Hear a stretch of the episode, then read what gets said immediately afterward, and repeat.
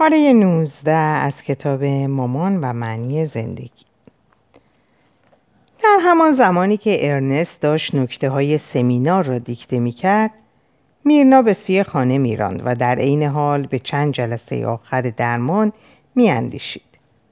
دکتر لش آن را کار خوب حسابی نامیده بود و همین هم بود. به خودش افتخار می‌کرد.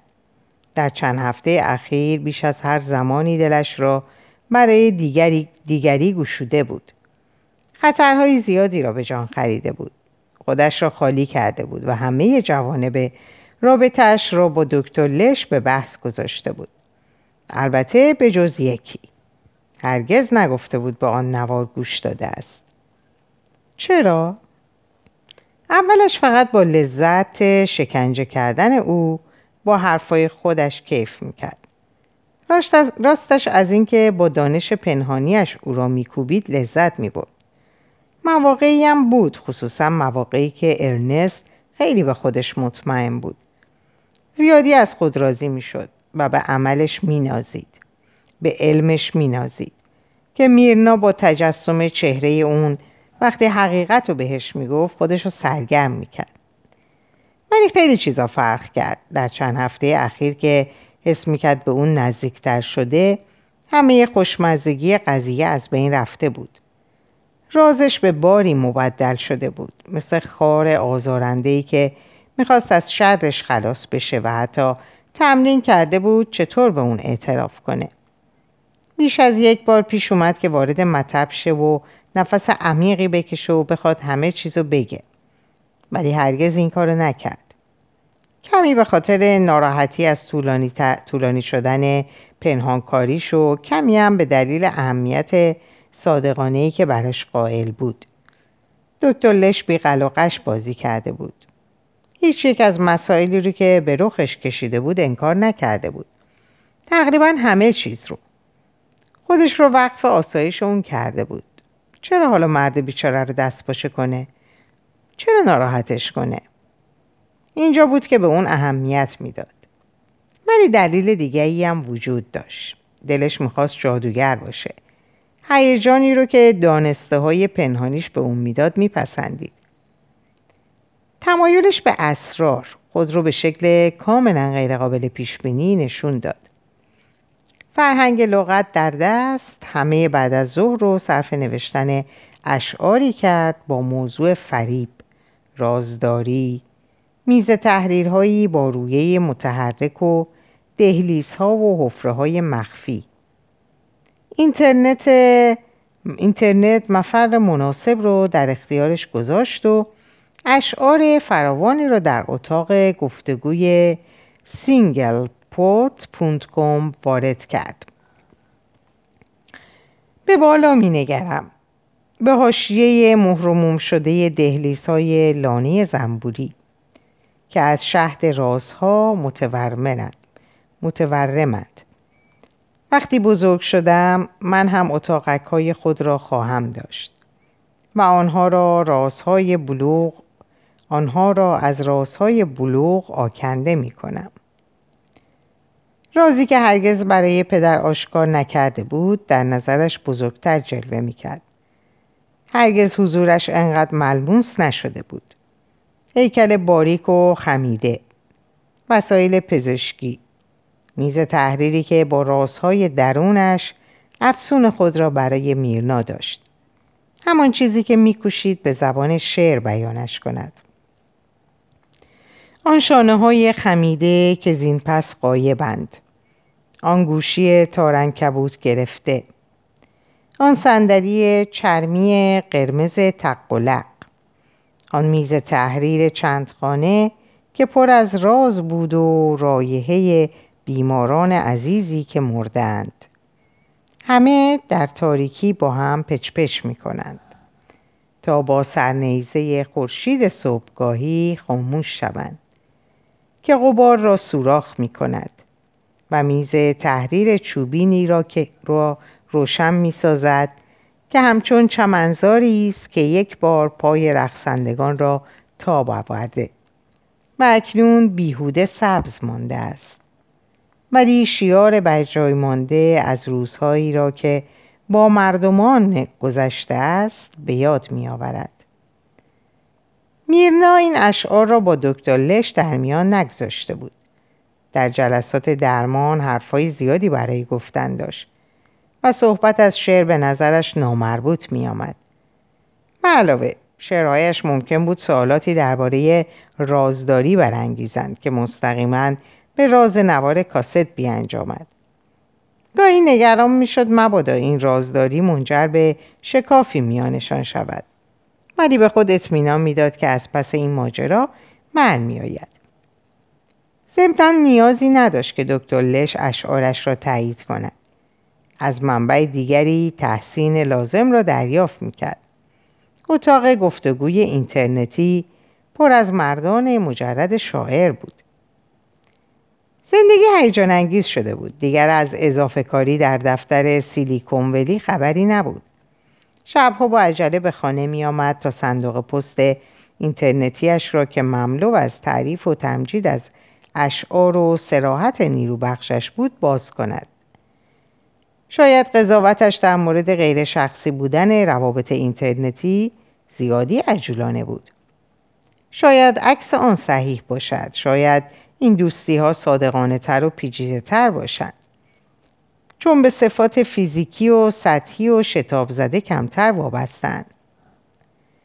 خواستگاران الکترونیکی که اشعارش را می ستودند یادشان نمی‌رفت مشخصات فردی و شماره تلفنشان را هم در نامه بگنجانند اعتماد به نفسش بالا رفت نامه های ستایشگرانش را بارها می‌خواند شروع کرد به جمع کردن تحسین ها مشخصات شماره تلفن ها و اطلاعات دیگر اختار دکتر لش درباره برداشت از بانک اطلاعات را به شکل مبهمی به یاد می آورد. ولی احتکار را دوست داشت. فهرست طبقه بندی شده بسیار دقیقی از خواستگاران تهیه کرد که توانایی های بالقوه درآمدی موجودی و اعتبار حقوقی را در کنار کیفیت اشعار و خصوصیات فردیشان مانند بیپردگی، سراحت و قابلیت بیان با هم میسنجید. چند تن از خواستگاران اتاق گفتگو تقاضای ملاقات رو در رو برای قهوه اسرانه در کافه سیلیکون ولی پیاده روی نهار یا شام دادند. هنوز نه. اطلاعات بیشتری لازم داشت. شاید به زودی. تلسم گربه مجار ولی بگو ببینم هالستن چرا می‌خوای درمانو قطع کنی؟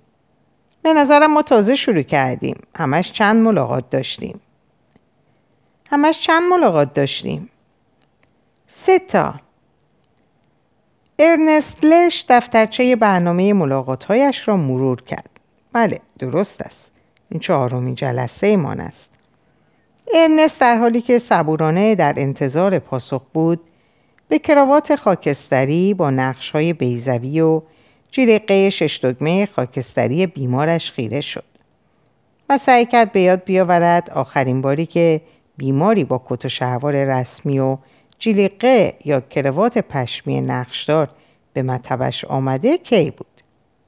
هالستن گفت دکتر خواهش می‌کنم اشتباه برداشت نکنید. دلیل شما نیستید. علت اینه که کلی چیزای پیش بینی نشده داره اتفاق میفته برام سخته وسط روز وقت خالی پیدا کنم و اینجا بیام. سختتر از اونی که فکر می‌کردم. خودش استرس بیشتری ایجاد می‌کنه. یه جور پارادوکسه. چون بالاخره هدف من از مراجعه به شما کاهش استرس بود و هزینه درمان. نمی‌تونم انکار کنم که اونم یک علت. اسم می‌کنم یه بحران مالی رو پشت سر می‌ذارم. خرجی بچه ها سه هزار دلار در ماهه. پسر بزرگم پاییز پاییز کالج پریستون رو شروع می‌کنه. اونم سی هزار تا در سال. خلاصه اینجوریه. می‌خواستم ملاقات امروز هم لغو کنم ولی فکر کردم به شما مدیونم و بهتره برای جلسه آخر بیام. ناگهان یکی از آن اصطلاح های یدیش مادرش از اعماق شیارهای قشر مغز به بیرون خزید و ارنست اون رو با خود زمزمه کرد. برو به سلامت. چیزی شبیه به همون عافیت باشه که بعد از عدسه میگن ولی برو به سلامت که تکیه کلام استهزا آمیز مادرش بود. بیش از اون که آرزوی عافیت باشه نوعی توهین و بی بود. به این معنی که بری و بر نگردی یا خدا کنه دیگه به این زودی ها نبینمت. مره درسته. ارنست نزد خود اعتراف کرد اهمیتی نمیده اگه هالستن بره و بر نگرده نمی‌تونم به این آدم علاقه مند بشم. نگاهی به بیمارش انداخت نگاهی نصف نیمه. چون هالستن هیچ وقت مستقیم به چشمان اون نگاه نمی‌کرد. صورت دراز و ماتم زده و پوست تیره. اهل ترینیداد و از نوادگان برده های فراری بود. اگر زمانی هم جرقه از جذابیت در اون بوده مدت ها پیش خاموش شده. بی سلیقه بود. هرچی خاکستری بود جمع کرده بود. موهای خاکستری ریش بزی خیلی منظم خاکستری. چشمان بینور کت شلوار خاکستری جراب های تیره و ذهن خاکستری با دگمه های خاموش. هیچ رگه ای از رنگ یا سرزندگی ذهن یا جسمش رو صفا نمی‌داد. برو و آیا ارنست در آرزوی همین نبود؟ هالستین گفته بود جلسه آخر.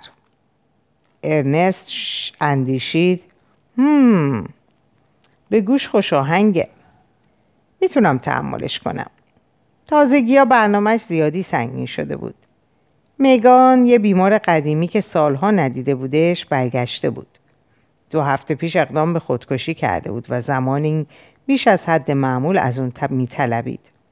برای اینکه بتونه سالم و خارج از بیمارستان نگهش داره باید دست کم سه ساعت در هفته براش وقت میگذاشت به خود نهیب زد ای بیدار شو تو یه درمانگری این مرد برای دریافت کمک پیش تو اومده بود و تو با اون به توافق رسیده بودی دوستش نداری؟ سرگرمت نمی‌کنه؟ خسته کننده و نجوشه؟ اصا قورت داده است؟ عالیه. اطلاعات خوبی داری. ازشون استفاده کن. اگه تو چنین احساسی به اون داری پس بیشتر مردم هم همین حسو دارن. علت مراجعش رو به خاطر بیار. احساس عمیق بیانگی روشن بود هالستن به دلیل تفاوتهای فرهنگی در فشاره. از نه سالگی در انگلستان زندگی کرده و اخیرا به عنوان عضو هیئت رئیسه یک بانک انگلیسی به ایالات متحده و کالیفرنیا اومده بود. ولی ارنست معتقد بود تفاوت فرهنگی تنها بخشی از ماجراست. غربت بسیار عمیقتری در این مرد بود. ارنست به خودش توصیه کرد باشه باشه نمیگم برو و برنگرد. حتی بهش فکرم نمی‌کنم. به کارش بازگشت و کلماتش رو به دقت انتخاب کرد تا نظر هالستن رو جلب کنه. خب من کاملا می‌فهمم می‌خوای از استرس زندگیت کم کنی نه اینکه فشار زمانی و مالی رو هم به اون اضافه کنی. درکت می‌کنم. ولی می‌دونی یه چیزی در این تصمیم تو هست که منو گیج می‌کنه. بله؟ و چه چیزی؟ خب من قبل از شروع جلساتمون زمان و هزینه مورد نیاز رو کاملا روشن کردم. یه چیز غافلگیر کننده در کار نبوده درست میگم؟ هالسته سری به تایید تکون داد. نمی‌تونم ایرادی به این قضیه بگیرم. حق کاملا به جانب شماست دکتر. پس منطق میگه باید چیزی غیر از فشار زمانی و مالی در میون باشه. چیزی راجع به من و تو. فکر می‌کنی با یه درمانگر سیاه احساس راحتی بیشتری می‌کنی؟ نه دکتر به هدف نزدی. یا به قول شما آمریکایی درخت اشتباه و نشونه رفتی. مسئله تفاوت نژادی نیست. یادتون نره که من چند سال در اتم بودم و 6 سالم در دانشکده اقتصاد لندن. سیاهایی کمی اونجا بودن. به شما اطمینان میدم مشاوره با درمانگر سیاه هم چیزی رو عوض نمی‌کنه. ارنست تصمیم گرفت آخرین فرصت رو هم فراهم کنه تا بعد خودش رو سرزنش نکنه که چرا وظایف تخصصی رو کامل انجام نداده. خب بذار جور دیگه ای عنوان کنم هالسته من دلایلت رو, دلایلت رو درک می‌کنم قابل قبولن نمی‌تونن نادرست باشن. فرض کنیم همینا برای توقف درمان کافی باشه. می‌تونم به چنین تصمیمی آفرین بگم. ولی نمی‌دونم پیش از اینکه تمومش کنیم می‌تونی به یه سوالم جواب بدی یا نه. هالستن نگاه محتاطانهی به ارنست انداخت و با سر اشاره کرد ادامه بده. سوالم اینه که ممکنه دلایل دیگه هم مطرح باشه. من بیماران زیادی رو می‌شناسم. هر درمونگری می‌شناسه که به علل نه چندان منطقی از درمون کنارگیری می‌کنن. اگه در مورد تو هم همینطوره ممکنه به اون علل زبون بدی و مطرحشون کنی؟ مکس کرد. هالستن چشمانش رو بست.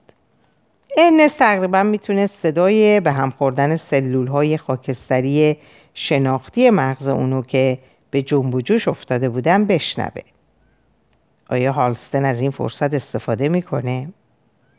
اندیشید حتی حاضرم سر پول شرط ببندم. دید هالستن دهانش رو گشود. یه لحظه به نظر اومد می‌خواد حرف بزنه ولی هیچ کلمه خارج نشد. از چیز بزرگی حرف نمی‌زنم هالسته شاید فقط یک نکته یا اشاره ای به دلایل دیگه. هالستن بالاخره خطر کرد. شاید من نه به درد درمان می‌خورم و نه به درد کالیفرنیا.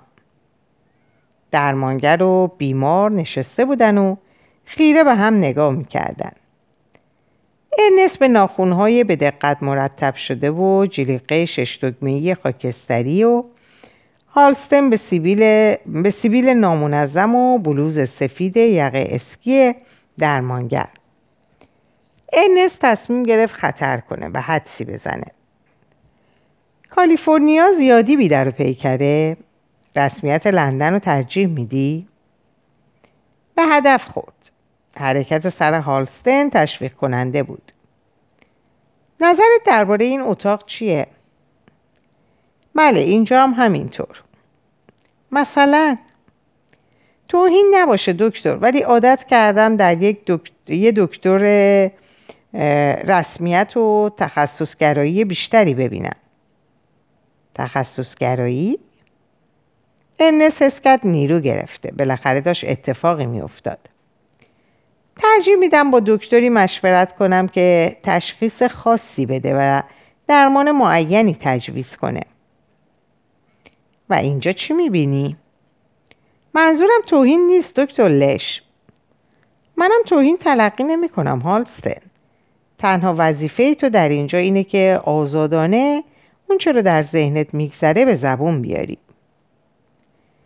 اینجا همه چیز چطور بگم زیادی غیر رسمیه. زیادی خودمونیه. مثلا همین که می‌خواید همدیگر رو به نام کوچیک خطاب کنیم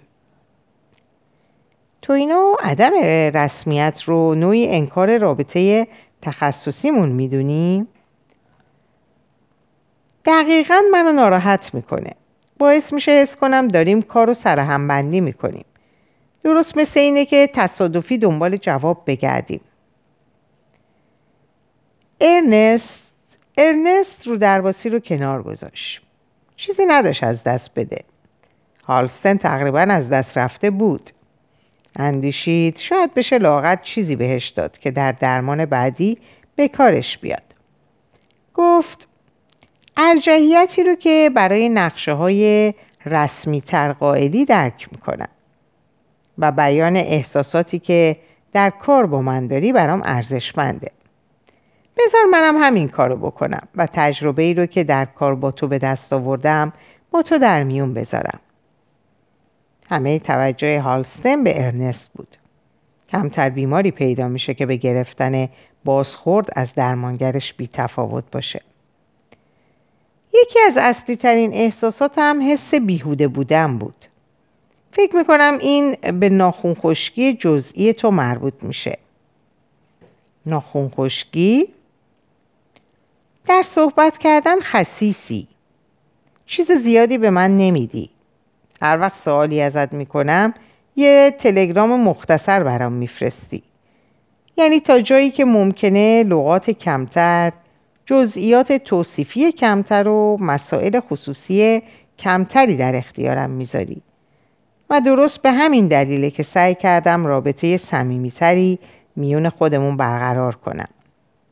روی کرده من به درمان وابسته به اینه که در جریان عمیقترین احساسات بیمارانم قرار بگیرم.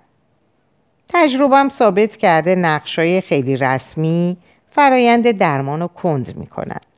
و دلیلم هم تنها دلیلم برای کنار گذاشتن این نقشا همینه.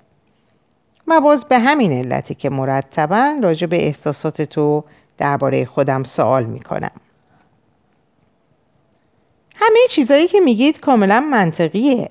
مطمئنم خوب می‌دونید دارید چیکار می‌کنید. ولی از من بر نمیاد. فرهنگ زودرنج و احساساتی کالیفرنیا جون منو به لب آورده. من اینجوریم. یه سوال در همین مورد از اونچه هستی رضایت داری؟ رضایت؟ هالستن به نظر حیرت زده می اومد. خب وقتی من میگی اینجوریم به نظرم در عین حال داری میگی این چیزیه که انتخاب کردی باشی. برای همینم می‌پرسم از انتخابت راضی هستی؟ از اینکه فاصله بگیری و احساساتت رو بروز ندی؟ مطمئن نیستم این یه انتخاب باشه دکتر. تکرار کرد. من اینجوریم. این از درونی ترین خصوصیات همه. ارنست دو راه داشت. می‌تونست هالستن رو تشویق کنه تا مسئولیت کنار جویی و رفتار سردش رو بپذیره. می‌تونست آخرین بررسی اساسی رو از مسئله کنار جویی هالستن به عمل بیاره. دومی رو انتخاب کرد. خب اجازه بده به همون ابتدای کار برگردم. به شبی که به اورژانس اومده بودی. بذار از دید خودم برات تعریف کنم. حدود چهار ساعت چهار ساعت چهار صبح پزشک اورژانس تلفنی بیماری رو برام توصیف کرد که به دلیل حراس شدید از یک کابوس مراجعه کرده بود. به دکتر گفتم برای سراسیمگی دارو شروع کنه. و برای دو ساعت دیگه یعنی ساعت 6 صبح ملاقاتی ترتیب بده. وقتی همدیگر رو دیدیم نه کابوس رو به یاد می آوردی و نه هیچ یک از وقایع عصر روز قبل رو. به عبارت دیگه من چیزی در اختیار نداشتم. هیچ چیز نداشتم که با اون ادامه بدم. درست همینطور بود. همه اون بعد از رو کاملا فراموش شده بود. و سعی کردم روش کار کنم و موافقم که پیشرفت بسیار کمی داشتیم. ولی در سه ساعتی که با هم گذروندیم من از این همه فاصله ای که از دیگران از من و شاید از خودت می‌گیری جا خوردم. معتقدم این کنار جویی و ناراحتیت از بچالش کشیدن اون عامل اصلی برانگیزانندت در ختم درمانه. بذار یه فکر دیگرم هم با تو در میون بذارم از فقدان کنجکاوی درباره خودت هم جا خوردم حس می‌کنم باید برای هر دومون کنجکاوی ایجاد کنم یعنی بار کار دو نفریمون رو به تنهایی بردوش بکشم دکتر من هیچ چیز رو عمدن از شما پنهون نمی کنم. چرا باید عمدن چنین کاری بکنم؟ من اصلا اینجوریم. هالستن این جمله رو با همون حالت بیروهش دوباره تکرار کرد. بذار یه بار دیگه امتحان کنیم هالستن. این درخواستم رو برآورده کن. ازت می‌خوام دوباره وقایع روزی رو که شبش کابوس دیدی مرور کنی. بذار مو به مو جلو بریم. همونطور که گفتم یه روز معمولی در بانک داشتم و شب اون کابوس وحشتناک رو دیدم که یادم نمونده و بعد تا اورژانس رانندگی کردم. نه نه این کار رو قبلا کردیم. بذار راه دیگه ای رو امتحان کنیم. دفترچه برنامه های کاری روزانت رو بیرون بیار. بذار ببینم. ارنست به تقویم خودش نگاه کرد. اولین ملاقاتمون نهم ماه مه بود. برنامه های روز قبلش رو در دفترچت مرور کن. از صبح هشتم مه شروع کن. هالستن دفترچش رو در آورد. به هشتم مه نیم نگاهی انداخت و گفت میل میلولی. حالا چرا در میلولی بودم؟ آها درسته. برای خواهرم. حالا یادم اومد. اون روز صبح اصلا بانک نرفتم. داشتم میلولی رو بازرسی می‌کردم. منظورت از بازرسی چیه؟ خواهرم در میامی زندگی می‌کنه و تصمیم قطعی گرفته که به منطقه ساحلی نقل مکان کنه. یه خونه در میلولی دیده و من گفتم می‌تونم همه چیز شهر رو براش بیرون بکشم. منظورمو که می‌فهمید. وضع ترافیک صبحگاهی جای پارک خرید بهترین محلای اقامت. خوبه برای شروع عالیه. حالا منو با خودت به باقی روز ببر. همه چیز به طرز عجیبی مبهمه. تقریبا وحشتناکه. هیچ چیز دیگه یادم نمیاد. تو در سان فرانسیسکو زندگی می‌کنی. وقتی به سمت میل ولی می‌روندی گذشتن از پل گلدن گیت رو یادت میاد. چه ساعتی بود؟ فکر کنم زود بود پیش از شلوغی. شاید حدود هفت. بعد چی؟ صبحونت رو در خونه خوردی یا در میل ولی؟ سعی کن مجسمش کنی. بذار ذهنت آزادانه به اون صبح برگرده. اگه کمکی می‌کنه چشماتو ببند. هالستن چشماشو بست. بعد از سه چهار دقیقه سکوت ارنست فکر کرد نکنه خوابش برده. و با صدای ملایمی گفت هالستن هالستن. تکون نخورد. همون جایی که هستی بمون. ولی سعی کن با صدای بلند فکر کنی. در ذهنت چی می‌بینی؟ دکتر هالستن به آهستگی چشمانش رو گشود هیچ وقت چیزی درباره آرتمیس بهت گفتم؟ آرتمیس؟ ایزد بانوی یونانی؟ نه حتی یک کلمه هم نگفتی هالستن همینطور که پلک می‌زد و انگار بخواد تاری چشمانش رو برطرف کنه سرش رو می بود گفت دکتر یکم میلرزم. همین حالا تجربه عجیب و غریبی داشتم. درست مثل اینکه ناگهان شکافی در ذهنم ایجاد شده باشه و همه وقایع عجیب اون روز بیرون بریزه. دلم نمی‌خواد فکر کنید عمدن اینا رو ازتون مخفی کرده بودم. مطمئن باش هالسته من با تو هم می‌خواستی درباره آرتیمیس حرف بزنی. خب تازه داره یادم میاد. بهتره از اول اون روز لعنتی شروع کنم. قبل از اینکه سر از اورژانس در بیارم. ارنست عاشق قصه بود و سرشار از کنجکاوی. به پشتی صندلیش تکیه داد. حس نیرومندی به اون می‌گفت این مرد که سه ساعت رازآلود رو با اون گذرونده بود حالا می‌خواد کلید حل معما رو فاش کنه. خب دکتر می‌دونی که تقریبا سه سالی میشه زندگی مجردی دارم و برای شروع یک رابطه دیگه یک کم محتاطم. کمی بیشتر از یک کم.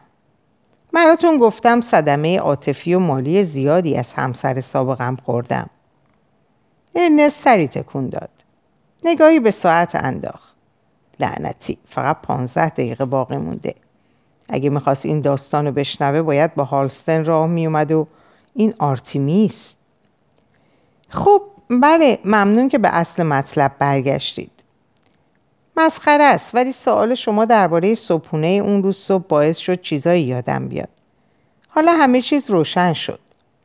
در کافه در مرکز میلولی توقف کردم. پشت یه میز بزرگ چهار نفره خالی نشستم. بعد کافه شلوغ شد و زنی پرسید که می‌تونه سر میز من بشینه؟ نگاش کردم و اعتراف می‌کنم از چیزی که دیدم خوشم اومد. چطور؟ زن خارقلادهی بود. زیبا با چهرهی بینقص و لبخند جذاب. حدس می‌زنم همسن بودیم. هلوهش, هلوهش چهل.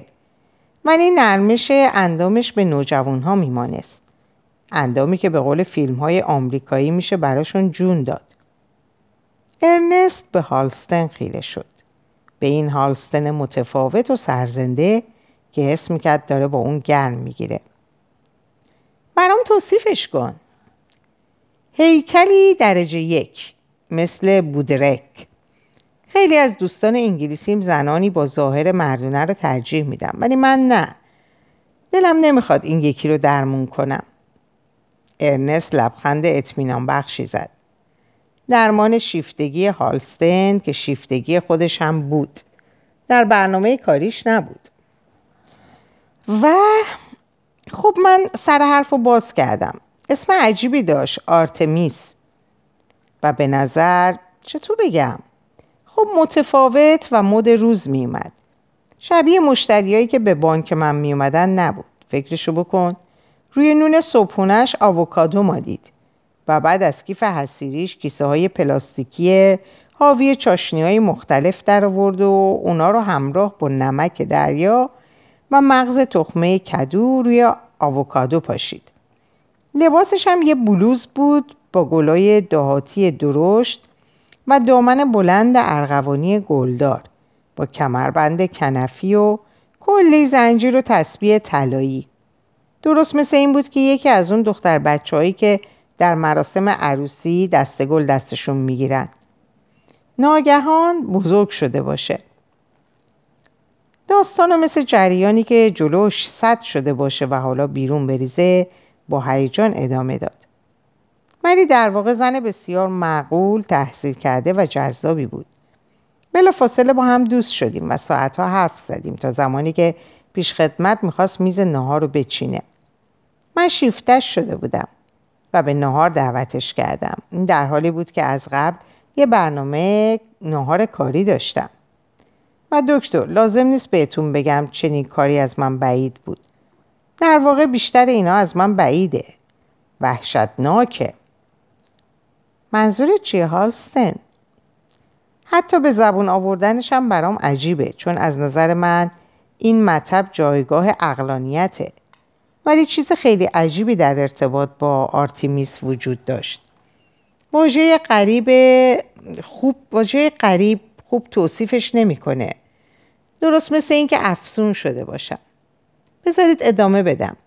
وقتی بهم گفت نمی‌تونه ناهار رو با من صرف کنه چون قرار قبلی داره دوباره بی اون که دفترچه قرارامو چک کنم پرسیدم برای شام امشب چطور؟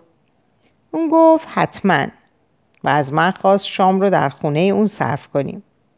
گفت تنها زندگی می‌کنه و می‌خواد با قارچ زردی که روز قبل از جنگل مونت تامالپس چیده راگوی قارچ درست کنه. و تو پذیرفتی؟ پذیرفتم؟ البته که این کار کردم. و اون شب یکی از بهترین شبهای عمرم بود. دست کم تا یک لحظه خطیر. مکس کرد و سرش رو تکون داد. درست همونطور که هنگام بازگشت خاطرات برای اولین بار تکون داده بود. بعد ادامه داد با اون بودن خارق‌العاده بود. همه چیز خیلی طبیعی گذشت. شام افسانه بود. عجب آشپز فوق‌العاده‌ای. منم شراب کالیفرنیایی درجه یک با خودم برده بودم. بعد از دسر که شیرنی انگلیسی درجه یک و از بهترین هایی بود که من در این مملکت دیدم ماری جوانا تعارفم کرد. من مردد بودم ولی تصمیمم رو گرفتم. میگن وقتی در کالیفرنیا هستی مثل اهالی اونجا زندگی کن. و اولین پک زندگیمو زدم.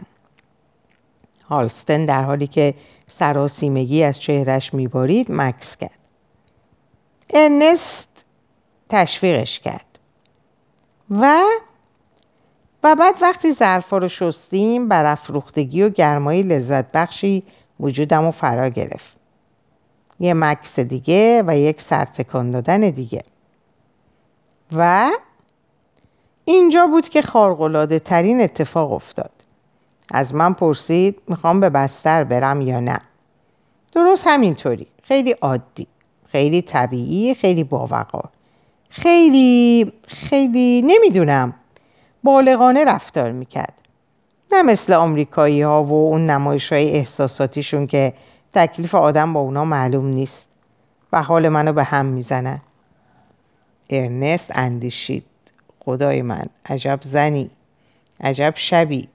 چه مرد خوششانسی بعد دوباره نگاهی به ساعت انداخت و هالستن رو وادار کرد عجله کنه. گفتی این یکی از بهترین شبهای عمرت بوده. ولی فقط تا اون لحظه خطیر. بله در اون رابطه کاملا از خود بیخود شدم. فوقالعاده بود. با اون چه می‌تونستم تصورش هم بکنم فرق داشت. شرمندم دکتر. هالستن تو داری همون کاری رو می‌کنی که باید بکنی. سعی کن ادامه بدی. خب لذت همینطور شدت می‌گرفت. باید بگم قابل وصف نبود. سر شما چی میگید؟ اندامم گر گرفته بود و داغ و داغتر می‌شد تا جایی که صاحب یک اندام کاملا گداخته شدم و بعد فکر می‌کنم از حال رفتم ارنست شگفت زده شده بود آیا این همون مرد ملالاور و در هم فشرده ای بود که اون ساعت کسل کننده رو با اون گذرونده بود؟ بعد چه اتفاقی افتاد هالستن؟ آه این همون لحظه خطیر بود. همون زمانی که همه چیز عوض شد اون چه بعد از اون به یاد مونده اینه که یه جای دیگه بودم. حالا متوجه شدم باید یک رویا بوده باشه ولی در اون لحظه اونقدر واقعی به نظر می اومد که می‌تونستم همه چیزش رو لمس کنم بو کنم حس کنم. همه چیز در حال محو شدنه. ولی همینقدر یادم میاد که در جنگل بودم و کم مونده بود یه گربه قولپیکر شکارم کنه. یه گربه خونگی به اندازه یک سیاه گوش ولی کاملا سیاه. با نوار سفیدی دور چشمان قرمز و درخشانش. دومی قوی دندونهایی بزرگ و پنجه به برندگی تیغ. لعنتی دنبالم کرده بود. دورتر زن برهنه‌ای رو دیدم که در دریاچه ایستاده.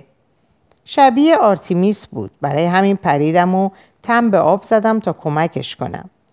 نزدیکتر که شدم دیدم آرتیمیس نیست بلکه یک آدم آهنی با سینه های بزرگ بسیار بزرگ که شیر ازشون فوران می‌کنه. بازم جلو رفتم و دیدم اون مایه شیر نیست بلکه یک مایه رادیواکتیو نورانیه. و اون موقع بود که با وحشت متوجه شدم تا بالای رون در اون ماده نابود کننده که داشت کف و ساق پاهامون می‌خورد فرو رفتم. دیوانوار به سمت خشکی جست زدم ولی باز اون گربه لعنتی قررشکنان اونجا منتظرم بود. حالا بزرگترم شده بود به بزرگی یه شیر. اینجا بود که از تخت پایین پریدم و از ترس جونم پا به فرار گذاشتم. لباسامو پوشیدم و از پله ها پایین دویدم. و وقتی ماشین رو روشن کردم هنوز پا نبودم. نمی‌تونستم نفس بکشم. از تلفن از تلفن ماشین با دکترم تماس گرفتم. اون دستور داد به اورژانس برم و اونجا بود که منو پیش شما فرستادن. و آرتیمیس؟ آرتیمیس؟ هیچی دیگه طرفش نرفتم. اون مایه فساده. حتی حالا که فقط دارم دربارش حرف می‌زنم بخشی از اون حراس داره برگردم. بخشی از اون حراس داره برمیگرده. فکر می‌کنم برای همین بود که همه چیزو در اعماق ذهنم دفع کرده بودم. هالستن به سرعت نبز خودش رو گرفت ببینه. ببینید نبزم همین الانم تند شده. 28 تا در 15 ثانیه. میشه تقریبا 112 تا. ولی اون از این فرار ناگهانی تو چه حسی پیدا کرد؟ نمی‌دونم برام مهم نیست. اون در تمام این مدت خواب بود. پس اون در کنار تو به خواب رفته و وقتی بیدار شده که تو رفته بودی و نمی‌دونی چرا نمی‌دونه چرا ترکش کردی. و همینطور هم خواهد ماند. دکتر به شما بگم. اون رویا از یه دنیای دیگه اومده بود. از یه واقعیت دیگه از جهنم. هالستن باید کار رو متوقف می‌کنیم. داره دیر میشه. ولی روشن چیزای زیادی داریم که روشون کار کنیم.